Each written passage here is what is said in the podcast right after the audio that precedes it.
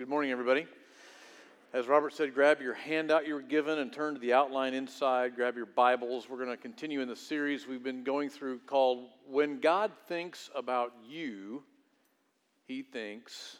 We started the series with He Thinks Treasure. When He sees you, maybe you've never stopped to think about what does God think about when He thinks about me? When He sees you and when He thinks about you, He thinks, that's my treasure. If you haven't heard the previous message in this series, I'd encourage you to go online and listen to what God is saying to us through His Word, specifically about how He treasures us. Last week we talked about covenant. He said, we said, when God thinks about you, He thinks covenant. That's the kind of relationship God wants to have with us. He's set it up, He tells us how it works, He takes full responsibility for it.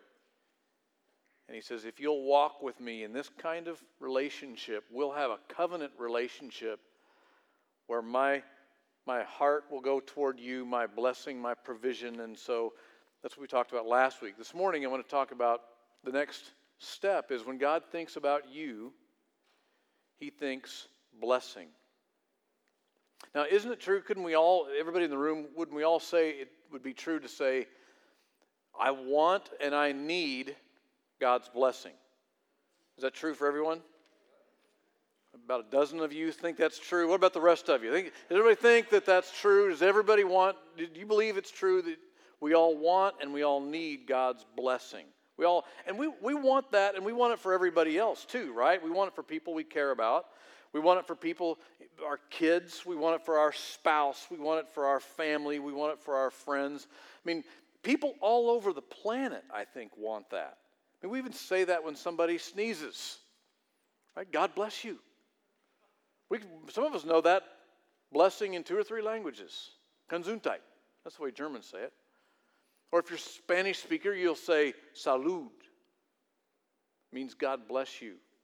That tradition started years ago when someone would sneeze. It's an early indication that you may have a, an illness of some sort that's developing in your body, and we want health. We want good health. We want God's blessing and protection and provision. So we say, God bless you. That's where that tradition came from.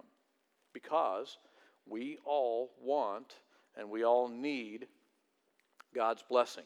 The good news is, God's heart toward us is to give us his blessing. And I want to talk about the way that works this morning so that we can all leave here and we can all not only experience it in our own lives, but we pass it on to people around us, our family and friends and people that we know. If you have your Bible, and I hope you do, turn to Malachi chapter 3. And I'm, you may have heard messages out of Malachi in the past, or Malachi chapter 3. I'm going to I'm going to not necessarily deviate from that message, but I'm going to give you a different perspective on it this morning than maybe you've had in, in the past as you've studied that passage of Scripture. Again, God wants to bless us. And because He's like, He's made us in His image, we want to bless our children, right? Those of us who have children, we want to bless our children. God is that way with us. We are God's children. He wants to bless us. This passage that we're going to read in Malachi chapter 3 asks the question Will a man rob God? Will someone rob God? Now, let me ask you the question How could we rob God? How could you rob him? How can your children rob you? Maybe that's a better way to think about it. You see, I think we can rob God in a lot of ways. I think we can rob God of our devotion. I think we can rob God of our attention, our affection. We could rob God of our love and our desire to be in relationship with Him. All of those things would be a way that you and I, in fact, all of us have done that at various points in time in our lives, haven't we? We've all robbed God in those ways. Um, my children uh, can rob me. Your children can rob you. The way my children, or maybe my grandchildren, uh, could rob me would be to withhold themselves from me and refuse to give themselves fully to me so that I have an opportunity to bless them the way I want to bless them. It's the way it works with our relationship in our relationship with God. Um, many of you know Pastor David and Lauren and their two daughters, uh, Hazel and Iris. And uh, last weekend, we did what we often do at our house. I pulled out my smoker and we smoked some ribs and some pork and made pulled pork. And I'm really hating to bring that up about now because it's too close to noon. I'm, I'm, I'm hoping I'll kind of keep you with me here. Uh, but we, we had this incredible meal and we invited the kids and the grandkids to come over because why? because we wanted to bless them. Now, they could have said, no, thanks. They could have withheld themselves from us, and it would have robbed us of the ability to bless them, wouldn't it? Here's a picture. Here's what happened. Here's Hazel grabbing one of uh, Papa's ribs. She wouldn't even look up long enough to look at me and smile to say cheese or anything. She's, she's three as of May. So she's diving into her rib, and then sitting in the chair right next to her is Iris, and she's got a death grip on her rib. That's one of three that Iris had. I made enough ribs, it, was, it would have been more weight than Iris weighs. I think she could nearly eat her weight in ribs. She was enjoying my blessing, and she was giving herself to me so I could bless her. And that's the way this works. It's a beautiful, wonderful thing when we get to bless our children. When God gets to bless his children, he feels the same way. So in Malachi chapter 3, verse 8, let's ask that question again. Malachi is having a dialogue with God here. Malachi 3 8 says, Will a man rob God? This is God speaking here. Yet you are robbing me. But you say, How have we robbed you? In tithes and offerings. You are cursed with a curse, for you are robbing me, the whole nation of you. Now, let me stop there for a moment. Just put your finger there and pause for a second. Let me explain what God's saying. Because this message and this statement from God has really nothing to do with money.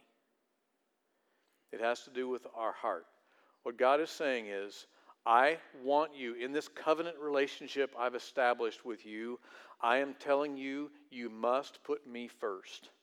I want you to put me first with the tithe and with your heart. Jesus tells us in the Gospels, He says, Where your treasure is, there your what? There your heart will be also. So I want your heart. And when you bring me the treasure that I have entrusted to you, the first lamb of your of your flock that is born to your flock, the first part of the grain that you harvest, the first of your produce, the first of your income, when you put me first, then you will be in the kind of relationship, that covenant relationship that I want to establish with you, and you will experience all of my blessing. But if you don't, what you'll do, God knows this about us. He created us. The, the, the Creator knows how the creation works, right? So he create, because He created us, He knows how we work. If we don't put Him first, we'll put something else first. When we put something else first, it's another form of a God. It's an idol of some kind. We may be worshiping money. We may be worshiping fame, popularity, power, some other kind of pursuit of an identity, and, w- and that will be another God to us. And we will experience not the blessing from God, we will experience the curse that comes from aligning ourselves with a God that is other than God. That's what God's saying to us here. See, He says, I want your heart. And, I, and then He goes on to say, Bring the whole tithe into the storehouse. Why? So that there may be food in my house. And test me now in this, says the Lord of hosts, if I will not open for you the windows of heaven and pour out for you a blessing until it overflows. Anybody want a blessing in your life until it overflows? I think we all want that, don't we? This is God's promise to us. This is one of the places where God says to us, You can actually test me on this one. Might not be a good idea to test God otherwise, but on this one, you can test me on this one. You can test me. You can see that when you give your heart to me and you put me first in every area of your life, I will pour out, I will open the windows of heaven and pour out for you, just like it would be just like me covering Iris up with a bucket of ribs. There'll be so many ribs you can't eat them all, Iris. When you let me bless you the way I want to bless you, when you come and receive from me, and you have that kind of covenant relationship with me, I will pour out more than you can contain, more than you can stand. That's God's promise. It's not me saying it, I'm just reading the word here. Verse 11, he goes on to say, Then, this is another amazing promise he gives to us. He isn't just promising to bless us and provide for us, which is pretty important ble- uh, promise, isn't it? He's not just promising that, he's promising now he's going to protect us. He goes on to say, I will rebuke the devourer for you, so that it will not destroy the fruits of the ground, nor will your vine in the field cast its grapes. In other words, the grapes that you are planting and tending will produce rather than dry up. Your fields will produce because I am not only going to provide for you, I'm going to protect you from the devourer. The enemy of God is Satan. We know that. We've seen him since the beginning of time. He wants his, Jesus said in John chapter 10, the role of Satan is to kill and steal and destroy. What God is saying is, I'm going to protect you from that. I'm going to provide and I'm going to protect. That's a pretty amazing promise, isn't it? Anybody want that? Don't we all want to live in that kind of relationship with God? Then he goes on to say, verse 12, then all of the nations will call you blessed. They're going to see the evidence. They're going to watch your testimony. They're going to see the reality of what you, the ways that you get blessed and provided for and protected. And they're going to look at you and say, Wow, you have the blessing of God on you. You have the favor of God on you. You have obviously have God's attention and he is providing and protecting you. What how, do you, how does that work? And we're supposed to be able to answer that question when all the people around us call us blessed, recognizing how much God has provided and protected us.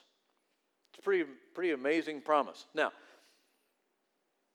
when Kathy and I got married, nearly 34 years ago, August the 7th, yes, I do remember the date, just in case you're wondering. Well, August the 7th, Right, honey? We'll be, we'll be married 34 years. And when we got married, we were devoted to God and we were in covenant relationship with God and covenant relationship with one another. And we, one of the things we decided that we would never compromise is that we would always tithe. We're always going to honor God with the resources He entrusts to us. And we have, ever since. Ever since the day we got married, we have tithed. Now, Granted, it hasn't always been easy. It hasn't always been easy to be a pastor, starting a church and having very limited resources. But even when we had very, very limited resources, we honored God with the tithe, and God provided for us, and He protected us, and He blessed us. He always has. We are a living, walking, breathing testimony that God's promises are true every day. We, uh, we, as most of you know, you, most of you heard, have heard my story. I won't tell the whole story about the way God called us to ministry. It was a three year process before we finally surrendered to being called ministry. We were farmers on, in Missouri. I worked for the Soil Conservation Service. And when we finally surrendered to that, we moved from Missouri to Florida to go back to school to prepare for ministry. We, we decided we, we knew we needed to leave the ag industry. Kathy was in the clothing and textiles industry, and we packed everything up, and we had a, literally had a thousand dollars in our pocket because we, we were leaving a farm and a house that we hadn't sold yet, and we were going to move to Florida, and we were going to go to a private school that was going to be expensive. We didn't know how we were going to pay for it. We didn't have a place to live, and we didn't have a job. And our parents and our family all thought we had lost our minds. In fact, our parents decided they got they sort of got together and they said, "Hey, let's help them move because I think what'll happen is once they get there and they'll see what a stupid idea this is, we can help them move home." And that's what they did. They followed us to Florida, helped us move. We miraculously found, I won't go into all the details of the story. We got a house. Two weeks later, uh, I got a job, started a school, started a lawn landscape business. Within a year after we moved there, we were building a new house, having a new baby, making more money than we'd ever made in our lives, and paying for school as we went along. It was amazing. I still don't know how that happened, except that God is a God of promises and He fulfills what He says He's going to do. Somebody say amen to that? Yeah, it's just the way it works. When we started the church, almost 23 years ago now, we were in the process of preparing to launch the church in the fall of 1993. And we didn't have any resources. We didn't have any money to start a church. It takes a lot of money to get a church started, and a lot of the to find all the, the resources and equipment, a place to rent, to have a room to worship and office and so. And so we cashed all of our retirement in at that point. Every penny we had, we put it on the table and said, God, we know this is what you're calling us to do, and we don't know how it's going to work, but here's how it goes. And still to this day, I don't know if you know this statistic, eight out of 10 new church startups don't make it, they fail. There's one, uh, one that we've been helping and supporting some here locally that we're, we're walking with them through this summer because now they, they realize they have to close down. It's not going to make it.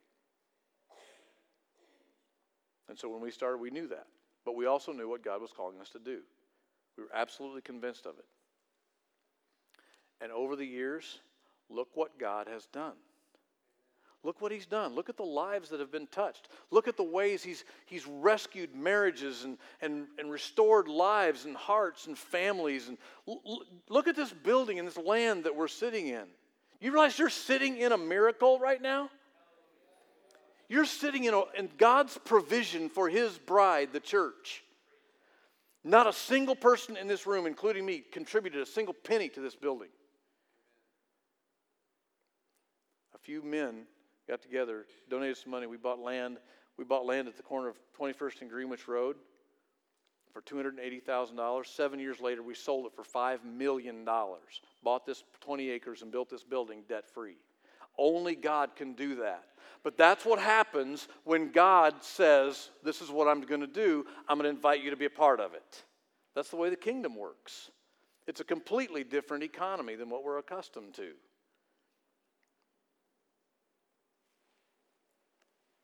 And God wants to invite us to be a part of that. Let me ask you a question. What if, what if Kathy and I had not given? What if we had not done what God calls us to do? What, what would have happened then? Well, frankly, I don't really know the answer to the question, but I think I know the answer to the question.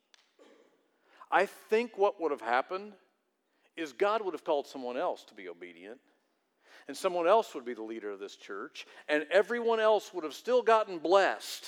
And God would have still gotten blessed and honored and glorified. You know the ones that would have missed out on the blessing? It would have been me and Kathy. That's the ones who would have missed out on the blessing. Because God's still going to do what God's going to do.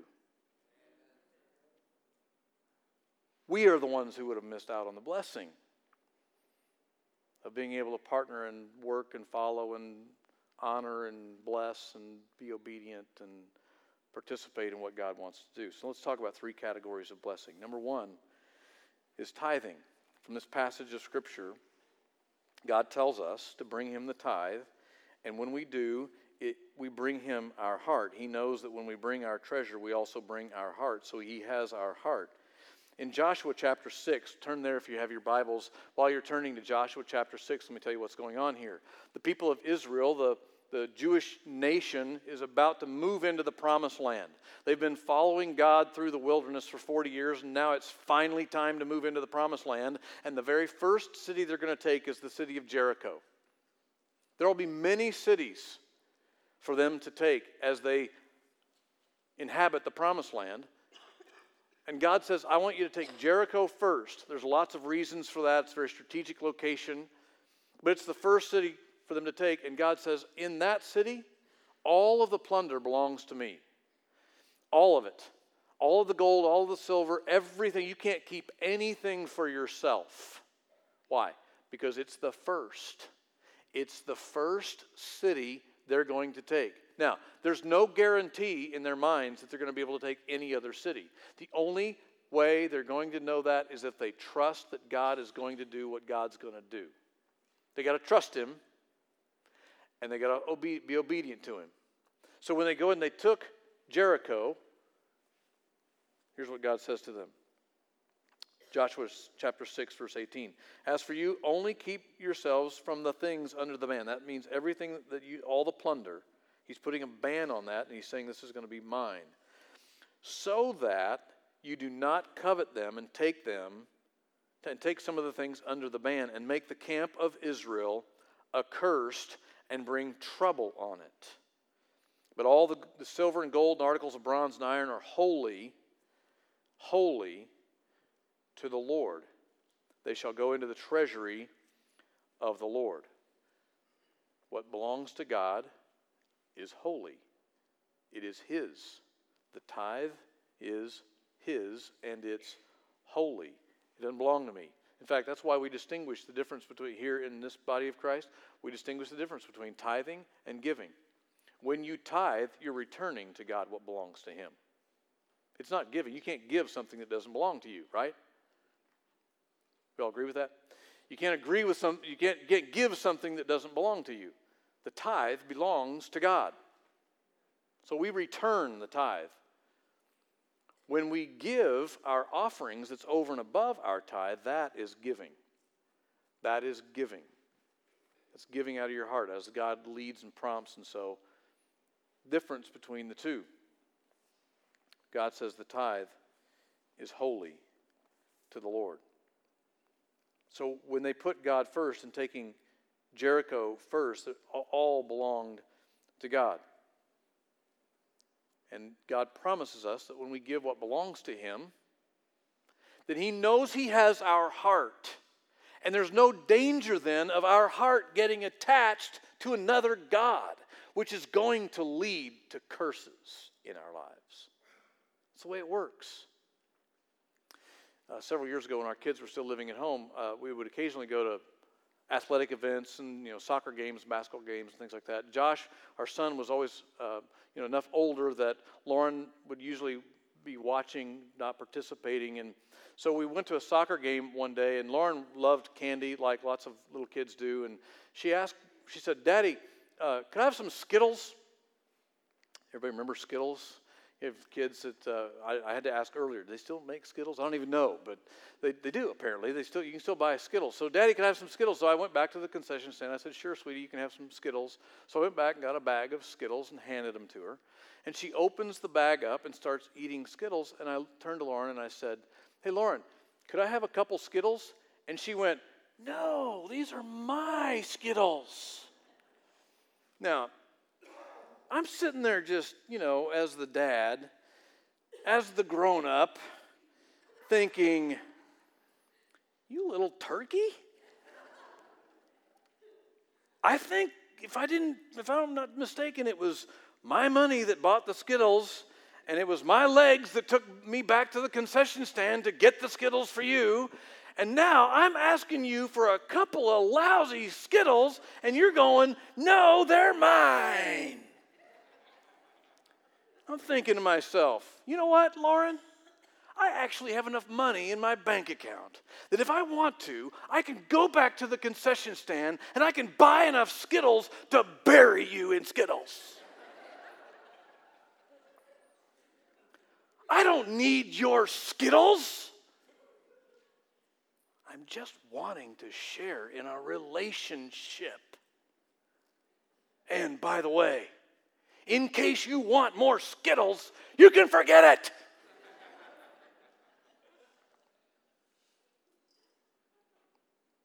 She's sitting there with this bag of Skittles all clutched in her grubby little paws. And you know what? I can't bless a clenched fist. And it isn't about Skittles anyway, is it? It isn't about money, it never is. It's about our heart. I wanted to connect to my daughter's heart. That's why I got up and got the Skittles, so I could bless her. And that's what tithing is all about, friends. That's what God wants us to experience. Second category of blessing is offerings. You know, we know the tithe belongs to God. Leviticus chapter 27, verse 30 says, Thus all, all, that little word there in Hebrew, uh, the original, it means all. Thus all the tithe of the land of the seed of the land or of the fruit of the tree is the Lord's. It is holy to the Lord. It is set apart. It is holy. It belongs to Him. So we know that about the tithe. Now, in Malachi 3, remember earlier, Malachi 3 8, we read, Will man rob God? You are robbing me, but you say, How have we robbed you? And God answers, In tithes and offerings. So we've talked about tithes but we can also rob God in our offerings, the part over and above the tithe. This is the only way we can really rob God. And we've talked about the tithe, but the way we rob God through offerings or withholding offerings is we rob Him of the, the blessing of blessing us so we can bless others. When we when we give our, of our offerings, it's always, almost always going to go to a cause. It's going to go to expand the kingdom somewhere. It's going to go to change lives. It's going to go to have a specific purpose where God is going to use and multiply that. Remember, I talked about the land earlier? Those men who gave the money, uh, men and women who gave the money for us to buy that original piece of property, who gave the $280,000, had no idea what God was going to do with that. They just, it just blew their mind to think that God could take $280,000 and in seven years turn it into $5 million and build a building like this one with land where it is located, and God would have a body of Christ living here, serving here, honoring and worshiping Him here. They had no idea what God would, t- would do in His economy with their offering. And we don't either until He does it. But we can rob God of the opportunity to bless us and use us to expand the kingdom. I've got friends right now here in this church, here in this community, and around the country who I'm watching give over and above their tithes and offerings, and God is using that and expanding it and multiplying it in ways that is literally going to change lives of kids and families for generations to come. Not just a few, not just a dozen or so, but hundreds and hundreds of lives as God uses the heart and the offerings of a few to multiply them and just absolutely expand the kingdom in ways we never dreamed. And He gets to bless us that way. He gets to bless us, to be a blessing. It's amazing. It's, it's, it's the most fun thing in the world to get to participate in. So, by the way, just again, let me say this again. I said it earlier. This is not about money, and this message is not about the church needing money. Let me just tell you, as a family, this little family moment here, this Sunday, the last Sunday in June, is the last Sunday, it's the last uh, time we'll gather together in our fiscal year. Our fiscal year ends the end of June. So, this is the last Sunday of the year for our fiscal year. So, I can tell you with um, great gratitude, thanksgiving to you and to God that we'll end the year well into the black, which is a much better number or color than red, by the way. And we'll, we'll end the year well into the black. And on top of you giving and being faithful, those of you, many of you are very, very faithful with your tithes. Many of you are very, very faithful with your offerings. The truth is, if everyone in the life of the body of Christ would be completely faithful in these areas, we'd have so much money left over at the end of the year. We'd have a prayer service for two or three days and fast and pray to see what God wanted us to do with the surplus. We would. That's, that's the way this would work. That'd be pretty exciting prayer meeting, wouldn't it? But the good news is, God is using you to provide for the needs of this body of Christ, so we do ministry in this community. And in this fiscal year, this body of Christ will have given away, on top of the needs of this local church, over $200,000 to bless ministry partners that we work with here locally in Central America and in, in, India and various other places. And I just think that's something to praise God for, don't you? It's just amazing. Yeah, thank you, Lord. So, this message is not about money, it's not about the church needing money. I mean, let's face it, does God need our money? No, God does not need our money. In fact, if God wanted our money, if God wanted my money, He'd just take it. Right? It wouldn't be hard for God. He'd just take it. This, this is not about money, this is about our heart. This is about relationship. This is about God providing, protecting, and empowering us. This is about God providing for us, protecting us, and blessing us so that we can, and empowering us so we can be a blessing to others. That's his promise in Malachi 3. Let's talk about sacrificial offerings, the third form of this blessing we're talking about this morning. A lot of examples I'll just name quickly. King David gave sacrificially to so that the temple could be built. He didn't get to build the temple, he didn't get that privilege, but he gave. In modern day equivalents, he gave several billion, with a B, several billion dollars to set aside the resources so the temple could be built. His son Solomon actually built the temple, and when he did, it would have been customary in the worship service of dedication and consecration of the temple to the Lord for Solomon to give at least one, maybe ten bulls so that for the sacrifice, so that the worship for the worship service that day, Solomon gave sacrificially a thousand bulls. Pretty good example the king set for his people, wasn't it? Lots of other examples of people giving sacrificially throughout the Word of God. We see where Abraham gave, intended to give sacrificially, was very willing to give his son sacrificially. And God said, Well, you don't have to, I see your obedience, I see your heart, and I'm going to substitute your son, and I will provide the sacrifice. We see in the life of Jesus where a good friend of his, a woman, gave a year, sacrificially gave a year's wages worth of oil to anoint him. Lots of sacrificial giving. We see, of course, we know that God is the greatest sacrificial giver there is because he gave his son for us so that we could know him, so we could be in relationship with him. In Mark chapter 12, turn there with me, Mark chapter 12, verse 41, Jesus is sitting in the temple complex. In this day and time, that we're reading about now in Mark chapter 12, the whole city of Jerusalem would be just about the same size as this property. In fact, it's exactly 20 acres, our property. The city of Jerusalem in first century was 20 acres. The Temple Mount complex would have been just about the same size as this building and our parking lot.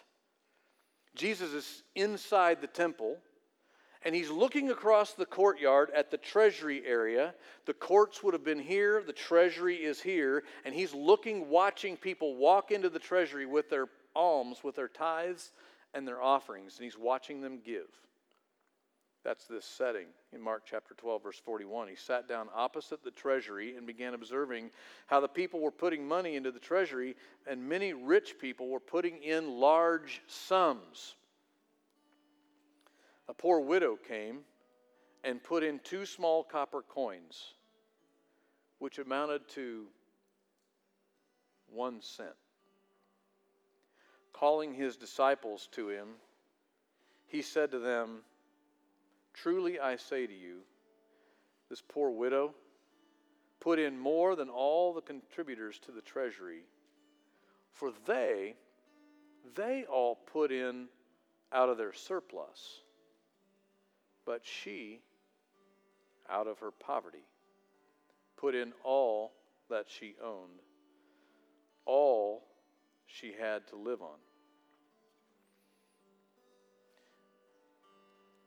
God had all of her heart, didn't he?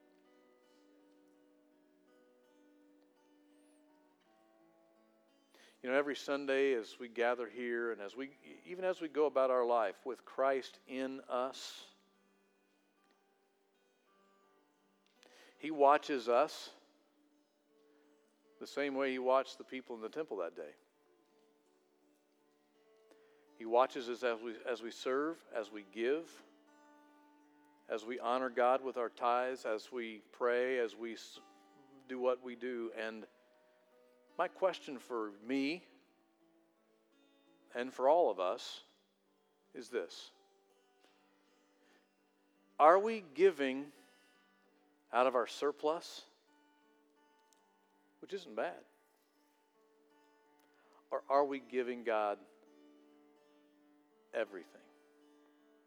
Have you given God everything? Have you given Him your heart? Does He have your whole heart? Does He have your life? Does He have your family? Does He have your marriage? Does He have your children? Have you recognized that we don't really own anything? In fact, the, listen carefully. You want to write this down. The minute you think you own something, it actually owns you. Isn't that true?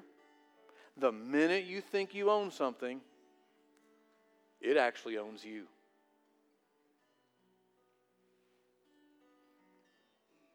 You know, I think sometimes God looks at us the way I looked at Lauren on the athletic bench that day.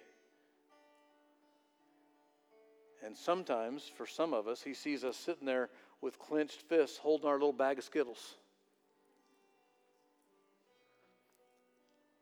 But what God's inviting us to do is to go like this with our hearts and our lives and be in a position where God has all of us and where He can pour all of His blessing into our lives. Because He can't bless this,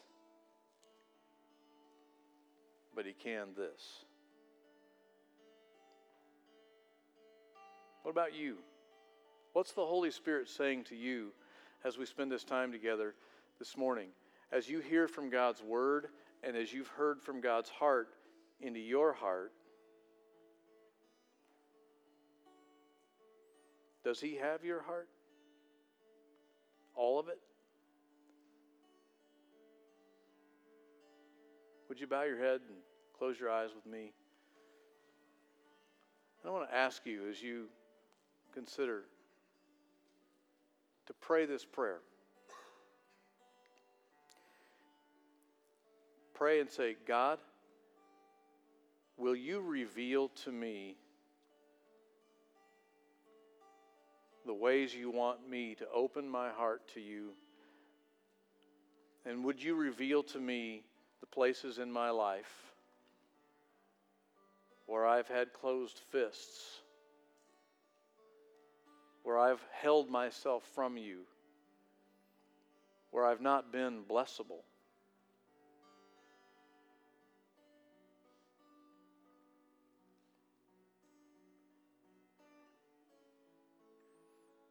Now, would you just confess that to God and say, God,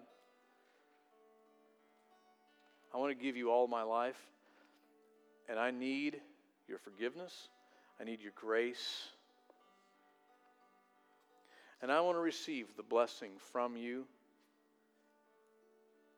and the truth and the grace and the love that you have for me. I want to give you all my heart all my mind, all my life. If you prayed that prayer, would you just slip your hand up and just say, That's me. I prayed that prayer. Praise God. Amen. Thank you. Amen. Father, as we as we hear your heart this morning, we're so thankful that you that it's not about what you want from us, it's about what you want for us. And we're so thankful for that, Father. And this morning, some of us need to just open our hearts and open our hands and open our lives to you and allow you to bless us. Some of us need forgiveness. Thank you for your forgiveness, God. Some of us need to be able to forgive others. And so we pray you'll help us to do that. Some of us need healing. We need a healing touch from you. And we've withheld from you our bodies and our lives out of fear that you won't do what you've promised you'd do. So today, we're coming to you, God, to bring everything.